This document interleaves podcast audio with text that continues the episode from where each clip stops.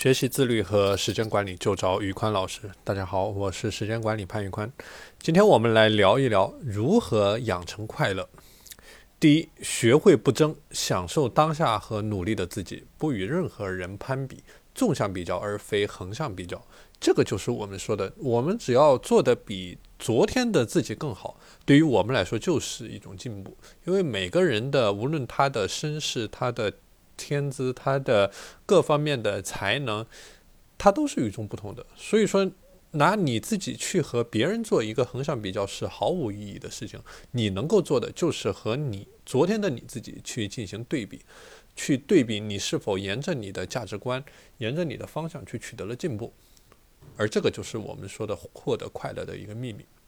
第二，每天写下五到十件让你感到快乐或者说开心的事情，这个就是我们说的去不断强化自己的正向反馈，让自己每天变得嗯，去放大这种快乐的感受。第三，不要对身边的人去发脾气，做好自己的快情绪的管理，去疏导好自己的负面情绪，把自己的负面情绪变为积极正向的一些东西，而不是把你的不好的情绪去向别人进行一个发泄。第四。挑战二十一天，每天记录日记，哪怕只有一句话，每天去写下一点什么来，对自己进行把自己的情绪进行一个疏导。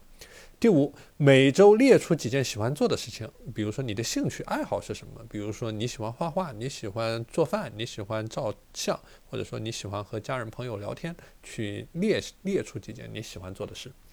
好了，今天的内容就和大家分享到这里。呃，大家如果想学习时间管理和自律方面的知识，欢迎添加我的微信 p a n l e o n 一九八八 p a n l e o n 一九八八，我是时间管理潘宇宽，我们下期节目再见。